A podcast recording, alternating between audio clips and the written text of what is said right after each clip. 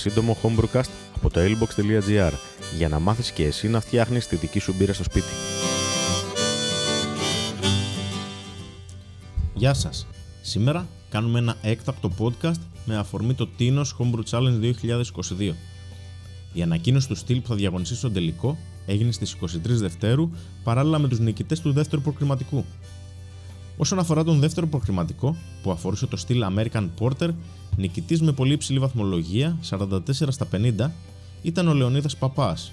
Δεύτερος, ο Γιάννης Μοναστηριώτης με 38,25 και οι Καλπακίδης Λάζαρος και Δημήτρης Γιανακός με 37,75 βγήκαν τρίτη. Όμως, καθώς ο Γιάννης Μοναστηριώτης έχει ήδη εξασφαλίσει τη θέση του στον τελικό από τον πρώτο προκριματικό, τη θέση του πήρε ο πρώτος επιλαχών, ο Μπεν Κοστέλο με 34,50. Εκτός από αυτές τις τρεις συμμετοχές, θα έχουμε και τους Γιάννη Μοναστηριώτη, Τόλι Καπαρουνάκη και Άρη Νικόλη από τον πρώτο προκριματικό που διαγωνίστηκαν στο στυλ British Brown Ale και οι οποίοι βαθμολογήθηκαν αντίστοιχα με 41, 40,3 και 38,7.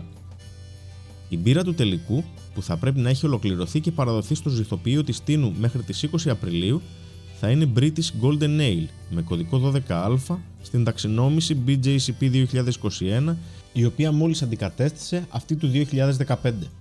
Θα βρείτε το link για τη νέα ταξινόμηση BJCP 2021 στα σχόλια. Με βάση λοιπόν το BJCP, μιλάμε για μια μπύρα που τονίζει τα χαρακτηριστικά του λυκίσκου, αλκοολικά μέτρια προ σχετικά δυνατής ανοιχτόχρωμης μπίτερ. Είναι σημαντικό να είναι αυτό που λέμε ευκολόπιωτη και ξεδιψαστική, καθώς παραδοσιακά ήταν μια καλοκαιρινή εποχιακή μπύρα. Όσον αφορά το άρωμα, ο λυκίσκος μπορεί να εμφανίζεται από σχετικά χαμηλά έως σε σχετικά υψηλά επίπεδα και σε σχεδόν οποιαδήποτε ποικιλία λυκίσκου. Ανθικά βοτανικά υγιεινά στοιχεία που να προέρχονται από βρετανικούς λυκίσκους ή κυτρικού αμερικάνικους είναι το πιο σύνηθες, ενώ συχνότερα εμφανίζεται ως μονοπικυλιακή χωρίς αυτό να είναι δεσμευτικό.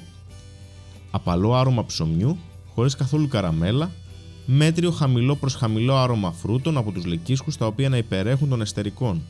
Προαιρετικά μπορεί να εμφανίζεται μικρή υποψία διακετηλίου. Στην εμφάνιση, το χρώμα είναι από ξανθό έως χρυσό με καλή ως εξαιρετική διάβγεια. Σχετικά με τον αφρό, χρειαζόμαστε μικρή ποσότητα λευκού αφρού η οποία ακολουθείται συνήθως από τη χαμηλή ενανθράκωση. Όσον αφορά τη γεύση, μπορούμε να παρατηρήσουμε μέτρια προς σχετικά υψηλή πικράδα από οποιοδήποτε ποικιλία λυκίσκου, ενώ τελευταία είναι πιο σύνηθες να εντοπίζονται και κεντρικά αρώματα. Σχετικά χαμηλό προς χαμηλό βινόδι χαρακτήρα και αρώματα ψωμιού με μικρές υποψίες μπισκότου. Η γεύση καραμέλας είναι σε απουσία. Η πικράδα από το λυκίσκο και η γεύση πρέπει να είναι προφανής και να τονίζεται, με σχετικά χαμηλή προς χαμηλή ύπαρξη αστερών και μέτριο προς ξηρό τελείωμα. Η πικράδα αυξάνεται παράλληλα με τον αλκοολικό βαθμό, αλλά έρχεται ισορροπημένα, ενώ υπάρχει δυνατότητα για μικρή ύπαρξη διακετηλίου. Στην αίσθηση, ελαφρύ προς μέτριο σώμα, σχετικά χαμηλή ενανθράκωση στο βαρέλι, παρά το γεγονός ότι γνωστές εμφιαλωμένες εκδόσεις βρίσκονται με υψηλότερη ενανθράκωση. Δυνατότερες εκδόσεις μπορούν να έχουν θερμότητα από την αλκοόλη, αλλά ο χαρακτήρας δεν πρέπει να είναι πολύ έντονος. Γενικά, αναφερόμαστε σε μία μπύρα ξεδιψαστική με τονισμένα τα χαρακτηριστικά του λυκίσκου, η οποία σερβίρεται πιο παγωμένη από τις παραδοσιακές μπίτερ. Αυτό το στυλ παραδοσιακά τοποθετούνταν σαν μία ξεδιψαστική καλοκαιρινή μπύρα, ενώ τώρα σερβίρεται όλο το χρόνο. Παλιότερα ζητοποιούνταν με βρετανικούς λυκίσκου, αλλά σταδιακά κυτρικοί Αμερικάνικοι άρχισαν να χρησιμοποιούνται περισσότερο. Οι Golden Nails επίσης αποκαλούνταν Golden Bitters, Summer Ales ή British Blonde Ales και εμφανίζονταν σε κάσκ, βαρέλι ή μπουκάλι. Ιστορικά οι μοντέρνες Golden Ale αναπτύχθηκαν στην Αγγλία για να αντικαταστήσουν τα δυνατά Branston Lager, ενώ είναι δύσκολο να εντυπωστεί χρονικά η πρώτη. Η Hopbacks Summer Lightning πρωτοζητοποιήθηκε το 1986 και φέρεται να είναι αυτή που επανεμφάνισε το στυλ. Χαρακτηριστικά συστατικά είναι η χαμηλού χρώματος Pale Malt ή Lager Malt, η οποία λειτουργεί ως λευκός καμβάς ώστε να δώσει έμφαση στο λυκίσκο. Μπορούν να χρησιμοποιηθούν πρόσθετα σακχάρων, καλαμπόκι ή σιτάρι και παρά το γεγονός ότι συνήθως χρησιμοποιούνται αγγλικοί λυκίσκοι, τελευταία γίνεται πιο συνηθισμένο να χρησιμοποιούνται αμερικάνικοι κεντρικοί. Όσον αφορά τη μαγιά, μία βρετανική με καθαρή ζύμωση.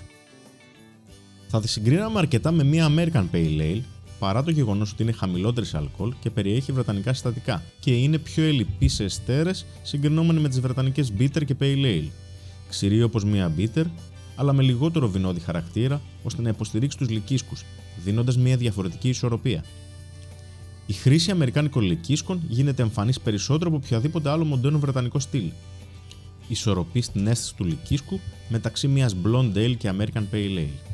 Η πικράδα σε IBU από 20 έως 45, χρώμα σε ABC από 4 έως 10, αρχική πυκνότητα 1038 έως 1053, τελική πυκνότητα 1006 έως 1012 και αλκοολική βαθμή 3,8 έως 5.